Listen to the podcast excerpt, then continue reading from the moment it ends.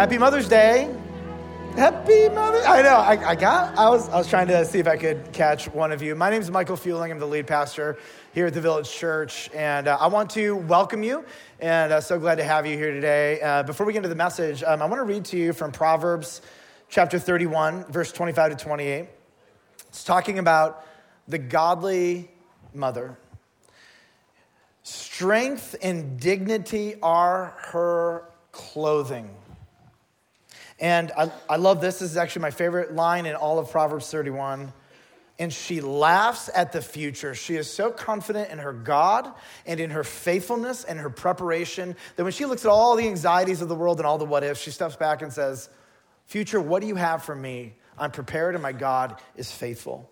Strength and dignity are her clothing, and she laughs at the future. She opens her mouth with wisdom, and the teaching of kindness is on her tongue. And she looks well to the ways of her household and does not eat the bread of idleness. And so, uh, husbands, dads, kids, listen to this line. Her children, they, they rise up and they call her blessed.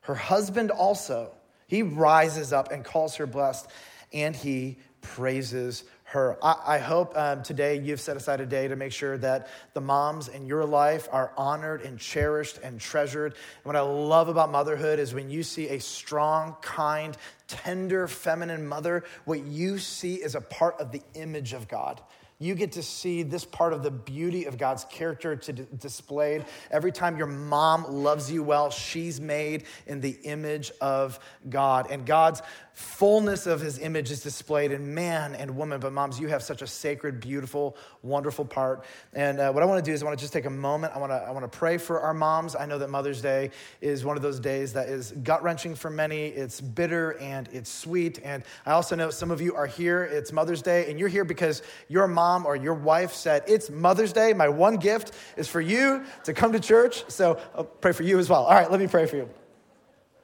Uh, Father, I thank you for revealing such beautiful and unique aspects of your nature and your character, not just through women and femininity, but through motherhood. Every time we experience a faithful, sacrificial, nurturing, preserving, strong, tender mom, we experience a reflection of you. So today, may you comfort the grieving. May you encourage the tired. And may you point every mom to Jesus, the true source of a mom's superhuman strength and energy. We pray all of this in Jesus' name. Amen. Dads, children, amen. Amen. Amen. All right, so we are in a series called Healthy Souls. It's week two of this series. Last week we looked at the issue of anxiety, and, and the elders and I got together and we, we plotted out what are some of the, the greatest threats for our church at this time to our spiritual health. Here's what we know summer is coming. It's coming like a storm. Your kids are going to be out of school, your grandkids, all of life is going to be topsy turvy. And, and we already know this is coming, and every time it happens, we're sort of surprised like, oh, my whole life is upside down. But what we want to encourage you to do is to set apart Christ as Lord this summer. We, we want to make sure that as you go into this, you can even prepare yourself now to make sure that you are worshiping Him, pursuing Him, loving Him, knowing Him. And you're going to have to make some decisions beforehand about what your schedule is going to look like because everything is going to go topsy turvy. And uh, so this, this whole series is designed at kind of identifying some of those main threats and saying, let's, let's really look at these and let's, let's make sure that we're submitting even this aspect under the authority of Jesus Christ. So, my, my prayer is that each of us would be tender to the leading of the Holy Spirit. Now, I'm going to tell you what the word is in just a moment, and you're going to be like, yeah, yeah, yeah, I got it, got it, got it. Been there, done that, heard that. And my hope is that by the end of the, by the, end of the message, you're going to step back and say, God, this is a really big deal to you. And I, am just going to ask you at the beginning would you just ask the Holy Spirit if this is a problem in my life? If this is a sin issue that has crept its way in, God, would you show me and would you heal me? All right, here's the, here's the issue for the morning discontentment. here's the definition I love a restless desire for more. Now, if we just stopped here, this is probably how the secular world would, would just identify it, but we are Christian people, and so we're gonna go a little bit deeper here. A restless desire for more than what God has for you now. Anybody A little sense like there might be a little dis- discontentment? All right, here, let's go deeper. If you could change one thing about your life right now, what would you change? Now, I'm not talking somebody else's life. I'm not saying like, like you in your life. If you could change one thing, what would it be? And, and, and there are four big buckets that about 99% of all of people's discontentment falls into. And here are the buckets I want more money, better relationships, a better career, and a better body. The vast majority of American discontentment is going to fall into these categories. And now you might be thinking to yourself, no, you didn't get mine. Mine's, mine's better vacations. That comes into the more money category, right? So one of these is, one of these is going to reflect probably as you think about the things that you're discontent about, it's going to fall likely into one of these buckets. And if you're the 1% who has a different bucket, that's great. Come talk to me afterwards, and then we'll make sure we add that for the next time we teach this. What's fascinating about each of these buckets is that we can only control a small part of each of these. And, and, there are three characters in our life that actually really influence the state of our lives as we relate to these. And, and the first character is yourself. The, the quality of each of these in your life is largely determined by how well you steward each of these. And, and, and so, more money. Some of you, you're like, I want more money, but you have a ton of debt. You spend more than you have, and you're not a good steward.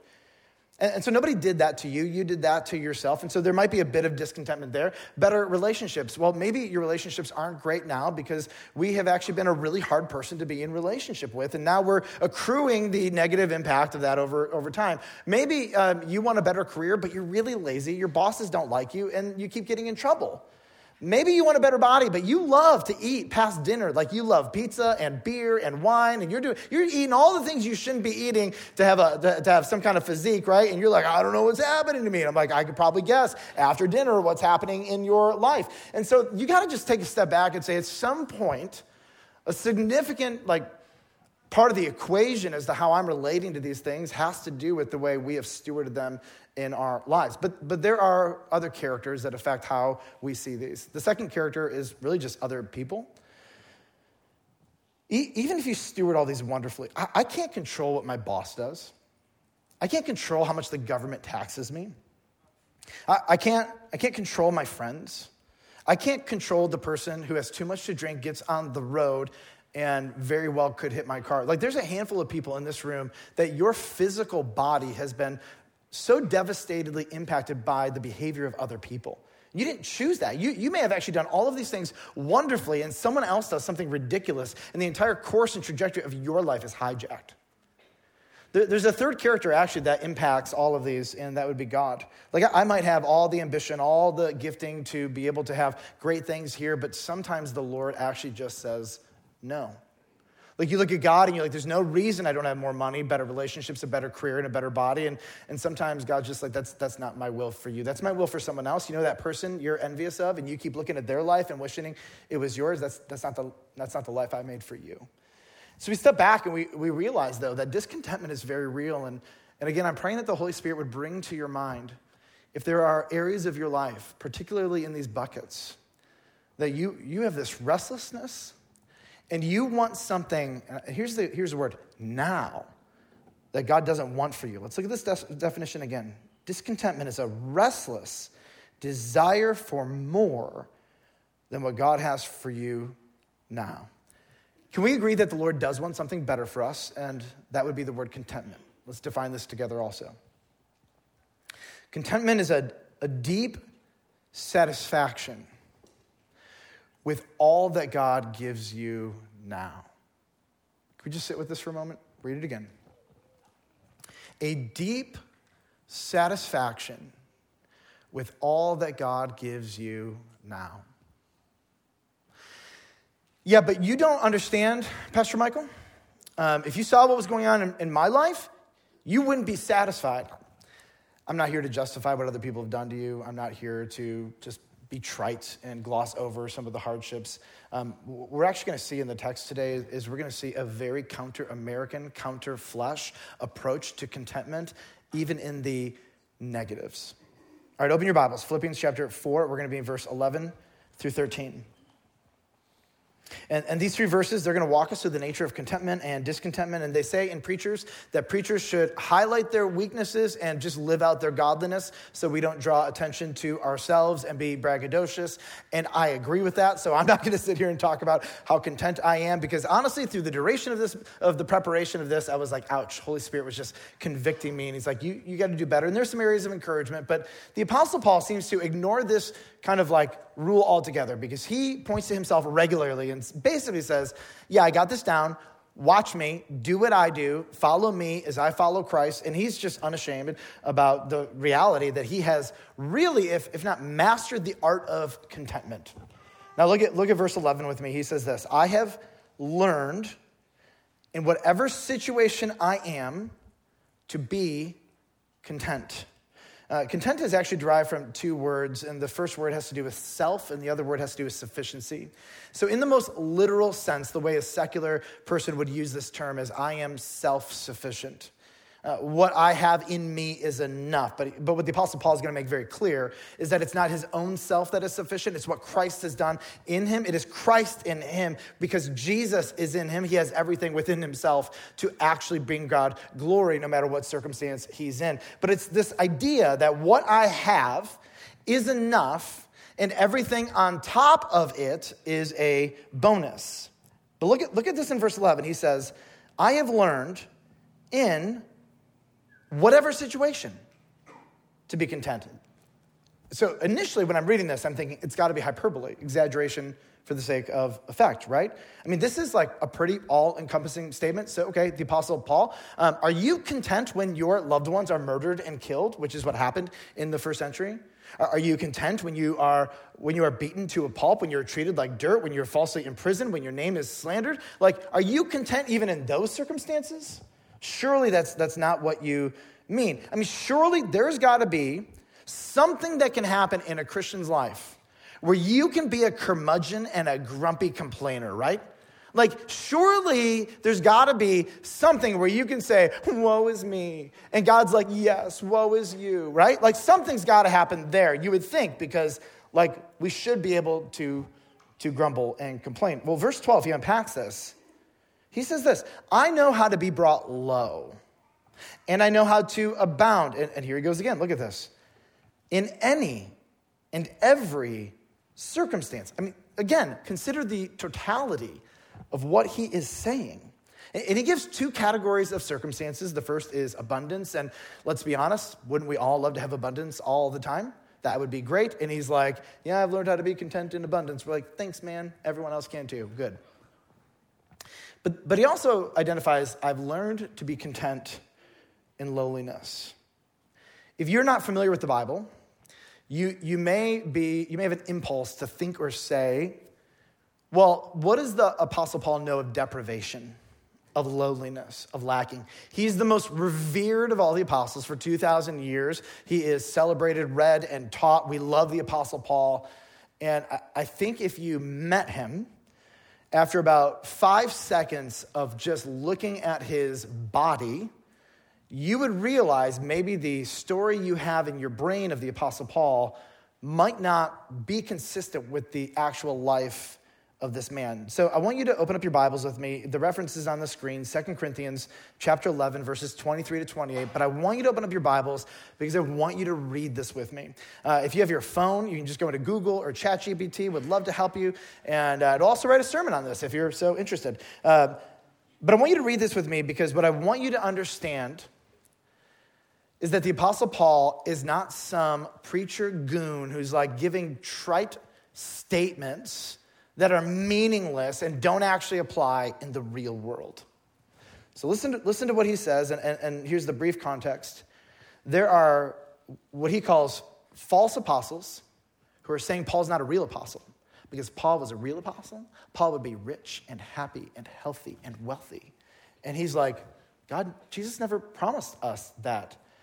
So, to prove that he's a real apostle, he's not going to talk about how good his life is.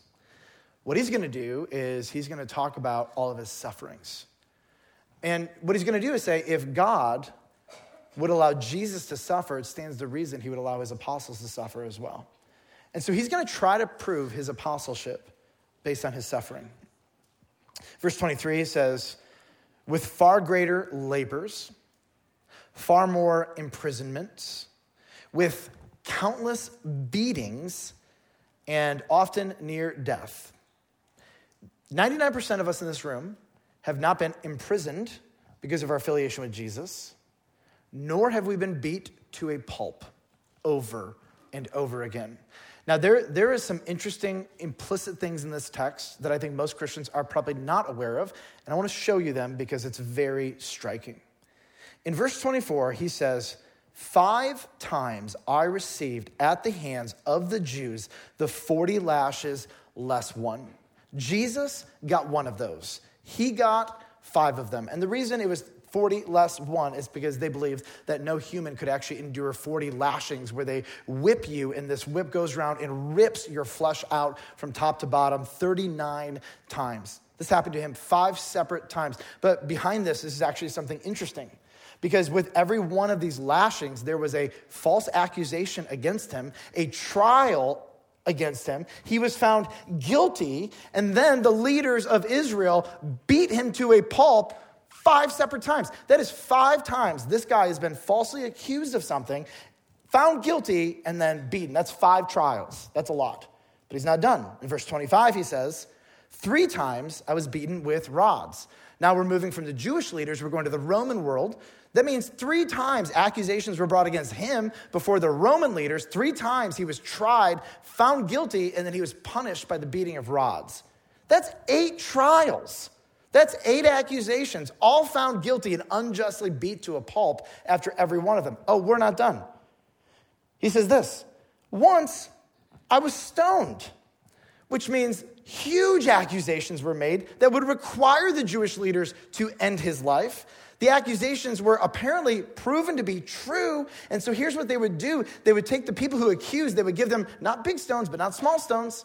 Sometimes they would put them in a pit and then they would throw the stones at them first because the accusers go first. And then the rest of the congregation would come up and they would pelt the person with stones. Somehow, after being lashed in five separate occasions, now he has a ninth trial where this guy is found guilty. Here, here's, what, here's why I say this.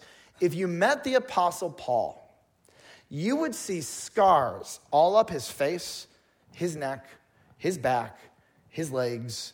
He says in Galatians that I bear on my body the brand marks of Jesus Christ. I say this because I want you to understand this. The Apostle Paul is not just some self righteous pastor who's looking at you saying, Be content in all circumstances. Look at me. He is a man who has probably suffered 20x what 99% of you and I in this room have ever gone through. And he looks at you and says, There's something about Jesus that gives me the ability in every circumstance, crazy the totality of this, to be content. He goes on in verse 25, three times I was shipwrecked. Anybody else? I actually would love to hear the story if you were, please. You were shipwrecked. I saw that. A night and a day I was adrift at sea on frequent journeys, in danger from rivers, danger from robbers, danger from my own people, danger from Gentiles, dangers in the city, dangers in the wilderness, dangers at sea, danger from false brothers, and in toil and hardship through, through many a sleepless night, in hunger and thirst, often without food, in cold and exposure. Like we get a little bit chilly, we're like, I can't handle this. He's spending nights in the cold because he has nowhere to go and he doesn't have his North Face, apparently. And then in verse 28, he, he takes off all the physical side, and, and I, don't, I don't know what's worse physical suffering, emotion, I don't know, but like, he says, apart from the other things, there's the daily pressure on me of my anxiety for all the churches. I mean, this is a pastor. He's willing to sacrifice. But what is burdening his heart? It's not his next meal, it's I want to love the churches I started. I want to make sure they have everything they need. And so this is what he thinks about. He's cold. When I'm cold, I think about getting warm. When he's cold, he's like, God, I just, I pray for the church in Thessalonica. God, I pray for the church in Philippi. God, I pray for the church in Corinth. And, and his heart is burdened for his people because that's, that's what a pastor's heart does. Paul knows what it means to have no food, no shelter, no love, no friends, no respect, no reputation, no health, nothing. Let's go back to Philippians 4, in verse 11, I have learned in whatever situation I am to be content. I, I know how to be brought low. Does he know what it means to be brought low? Sure does. And I know how to abound. In, in any and every circumstance, I have learned the secret of facing plenty and hunger, abundance and need. Let me ask you a question Has, has your contentment been challenged? Something that I have I've learned really only through experience is that sometimes the only way to go through deprivation or lack is to having already gone through it. Like, I, I, bet the first time he was falsely accused, arrested, and beaten with 39 lashes and had to recover for weeks on end as the scars healed off of his body, I bet that crushed him. By the fifth time? How about the ninth trial? Like, at some point, you go through something enough times and you start to learn I actually have the ability to bring God glory in this. I have the ability to choose contentment and not let other people have free rental space in my brain because they don't deserve it. I'm actually going to let Christ reside here. I'm going to let truth and reality reside here because here's what I know you can do whatever you want to my body, but ultimately you cannot do more or less than what Jesus allows. And you can do whatever you want to my emotions, but my soul is secure. And so the Apostle Paul like understands this. I think he just learned to grow. And this is one of the hardest things about contentment and so many other virtues is that the only way to learn them is to be deprived. And so oftentimes we will say, God, this deprivation, this lack, please fix it. If you loved me, you would. But what maybe you don't know is that what he's doing is building in you the muscles that you need now for the weight he's asking you to carry later. That is one thing I've learned about God. He has never wasted a single pain in my life. But it takes going through pain and deprivation and lack and then having the space and time to, to look back and see the goodness and faithfulness of God in that, to go through it a second time, a third time, a fourth time, a fifth time, to be able to step back and say, Yeah, been there, done that. Throw everything you got. The Lord's good. He's faithful. Come on. And the Apostle Paul just learns this. And he's like, I have learned in lack or abundance to be content. That's a powerful statement. Philippians 4, he says, I have learned the secret uh, this, this is an interesting word because what this word means, it means secret means to be initiated into something. And, and, and what he's communicating is, if I could speak a little crassly, hey, there's a club, and there's a, there's a club of contentment, and the only way to get into it is, be, is to be initiated. And uh, here's the secret um, hard things are going to happen, but if you want to know the secret, you, you need to be able to give God glory in the middle of that. Because if you can't give God glory in the middle of it, you're never going to learn contentment. You're going to wag your finger at God. You're going to be upset for all the things you don't have but deserve to have, etc. And he's like, I've been initiated into the club. And here's what I can just tell everybody in this room most of you are in the club. You have suffered. You have gone through deprivation or lack in some way, physically, emotionally, relationally. And, and you have built the muscle. Some, some of you are, are able to actually say, because I've gone through it, I'm ready for it again. The preparation the first time is getting you ready for the next one. But, but there are a number of us who, every time we go through it, we stay in discontentment. And we're going to explore what that actually looks like practically. And we still have not learned to bring God glory when none of life works out the way I want it to.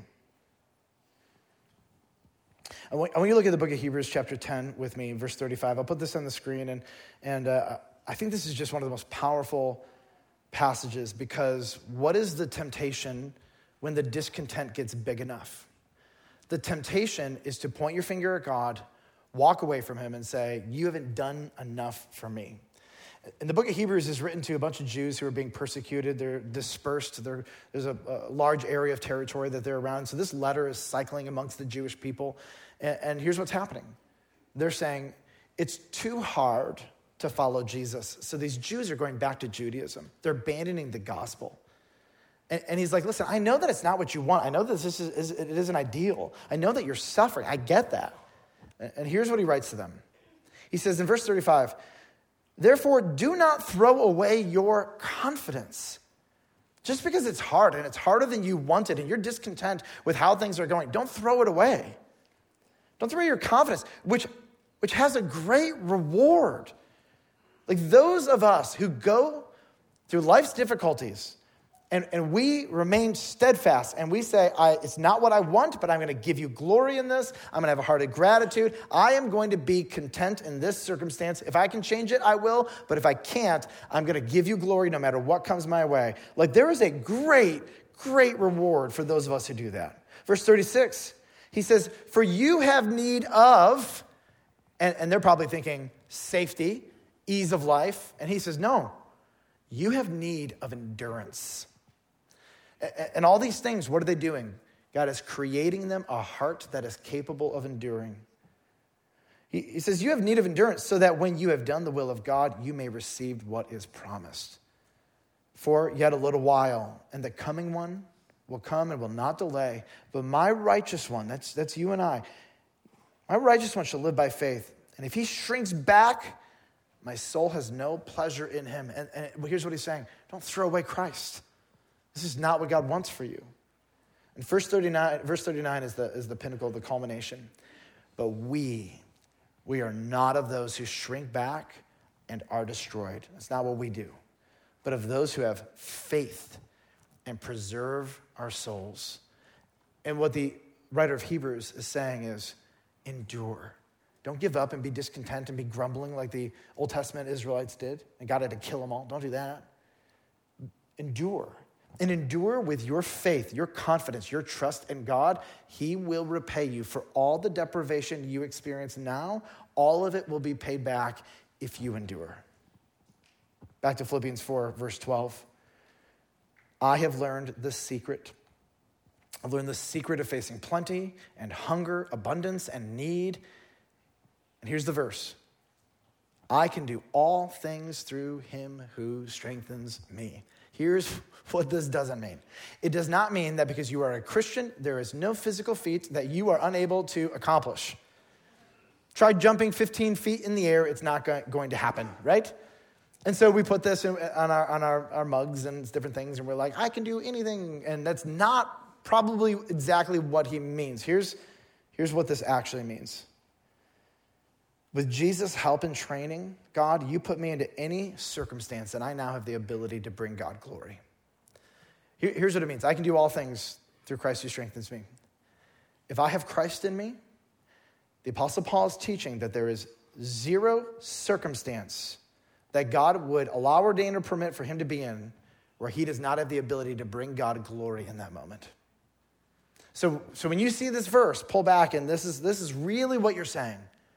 If I have believed in Jesus and I have the Holy Spirit, if I have Christ in me, it does not matter where you put me. It does not matter how much how big the pressure is. It doesn't matter how bad things are. It doesn't matter how much it hurts. It doesn't matter how mean people are.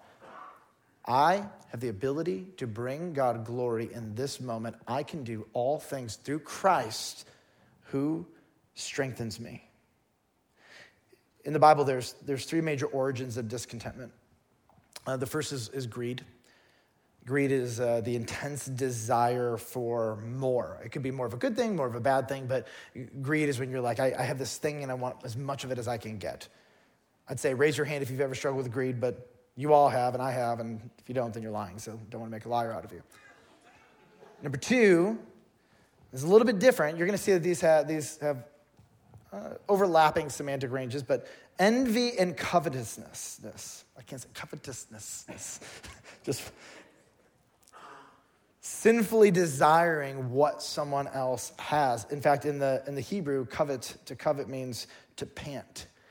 And you think of a, a, dog who is just so thirsty and obsessed and they just want water and they're panting. And, and so, this is this idea that you look at something someone else has and you are obsessed with it and you want it. Lust is a little bit different. Lust is the third category, and, and this is desiring what is wrong. Sometimes it's uh, about sexuality. Oftentimes, really, you can lust after a whole bunch of things. And this is the idea that the thing that I want is not a good thing, and that my heart is obsessed with wanting this, this sinful thing that God doesn't want for me. Dis- discontentment is such a big deal, and you can see the heart is just coming up with these things. It's such a big deal to God that of all the Ten Commandments, four of the ten, the last four, either explicitly or implicitly deal with discontentment. I'll just show this to you. Number seven is you shall not commit adultery, so lusting after your neighbor's spouse, don't do it. Number eight, you shall not steal, so uh, envying your neighbor's stuff to the point where you're gonna steal it, can't do that. Uh, nine, you shall not bear false witness against your neighbor. And one of the primary reasons people do this is to cover up their tracks for their own theft. Number 10, you shall not covet anything that belongs to your neighbor. I mean, the last four are going after this heart condition of discontentment, and one of these is going to be motivating. And, and I just love how the Lord's like, look, of, of the 10 most important rules, okay? You want to see a society crumble upon itself? Put a heart and spirit of discontentment in the people, and they will look at each other and envy each other, and they will inevitably turn on each other. That's what happens. And God's like, not amongst my people. Amongst my people, I want you to step back and look at your current moment and say, I have a deep satisfaction with the reality that I am now. Not because it's the best, not because I love it, not because it doesn't hurt, but God, whether you've allowed, ordained, or permitted, or whether I have put myself here, I'm gonna learn to be content. And if there's a next step that I can take, I'm gonna take it. But I'm not gonna wag my finger at you, God. I'm going to bring you glory. And whatever it is, whether it's something somebody did to you or you did yourself, we're going to step back and say, whatever this is, I will bring you glory in this. And in all of this, I want you to see that desire is not the issue. Wanting what God has not chosen for you at this time, that is the issue. And, and so we are a group of people. If I were to truck every one of us up front and say, What are the five hardest things about your life right now? Every single person would at least have one, two, or three that would roll off their tongue if they felt safe. And our hearts would break after probably almost every story. And, and yet, the Apostle Paul, who goes through what he has, says, In whatever the circumstance, I have learned to be content. Now, I want to share with you two so what's. Here's the first identify and put away the symptoms of discontentment. Three big symptoms. Number one is complaining. Anyone else like to complain? I do. Thank you for your honesty and your complaining's fun. Sometimes it is.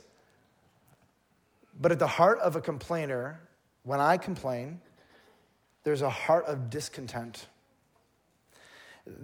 it's a very dangerous place. And I, I want to show you biblically how God sees complaining. Uh, the book of Jude, there's only one chapter in Jude, so Jude 1, verse 14 through 16. I, I want you to kind of hear this because I think this is such a powerful passage. The vast majority of us have never read Jude, so let's, let's dig in. You're now going to have read, like, I think one sixth of the book. Behold, the Lord comes with 10,000 of his holy ones, second coming to execute judgment on all. And I want you to listen to how many times some version of the word ungodly comes up. To execute judgment on all and convict all the ungodly of all their deeds of ungodliness that they have committed in such an ungodly way, and of all the harsh things that ungodly sinners have spoken against him. Now, he's going two identify to the biggest sins of the ungodly. Here's what I want to put in that category murder, right? Anyone? Like big sins. Here's what he says These are, the ungodly, grumblers and malcontents. A malcontent is a person who's always, always complaining. They're never content. The grumbler is obviously the grumbler. And, and it's so interesting. I think the reason Jude has this in his brain is because he goes right back to like the Torah, the first five books of the Bible, and he's like, what makes God the most angry? Well, the worship of false religions and complaining. He kills so many people because they have a complaining spirit and they won't repent. And he's like, I'm going to be honest. He did it back in the Old Testament and he's going to come back, and here's what he's going to find a complaining spirit is flesh. But contentment, this is what the Holy Spirit births in people. So complaining, that's number one. Number two is comparison. And I'll just be honest, comparison is so ugly. It's ugly on us when we do it. When you hear other people do it, you're like, uh, it doesn't look good on you. Like, But you move from this complaining spirit to like, well, why do they get that and I don't? And now you're putting two people at odds against each other. James has a lot to say about this, but James 3:16 he says, "For where jealousy and selfish ambition exist, there will be disorder and every vile practice." Like when you look at somebody and you're like, "Well, they're like this, but I'm like that," or "Why do they get this and I only get that?" What is the inevitable result of that? Is it to be a deep, sacrificial, affectionate, brotherly, or sisterly love for that person? No, not at all. And so here's what you find the complaining spirit will inevitably progress to the comparing spirit. And the comparing spirit, if it's not repented of, it does go to the next level, and this is contempt. James 4 2 says, You desire and you don't have, so you murder, you covet. And you can't obtain, so you fight and you quarrel. When somebody gets in the way of something you want, we're like, Get out of my way, I want it, you stand in the way. And, and this is what happens when we have discontent that is unrepented of. And I want to come back to this. Is this what the Lord wants for the body of Christ? No, not at all. Actually, what the Lord wants for the body of Christ is a group of people who, yes, suffer and yes, celebrate together in a spirit of contentment. The Lord gives and the Lord takes away. And whichever season we're in, Job says, Blessed be the name of the Lord. I can do all things through Christ who gives me strength. I have the power, not of my own, but because Christ is in me in this moment to put down my wagging finger and to give God glory. Here's the second so what. The secret to, dis, to contentment, it's no longer a secret. Paul actually tells us how to do it. It's really wonderful. Thank you. It's not a secret any, any longer.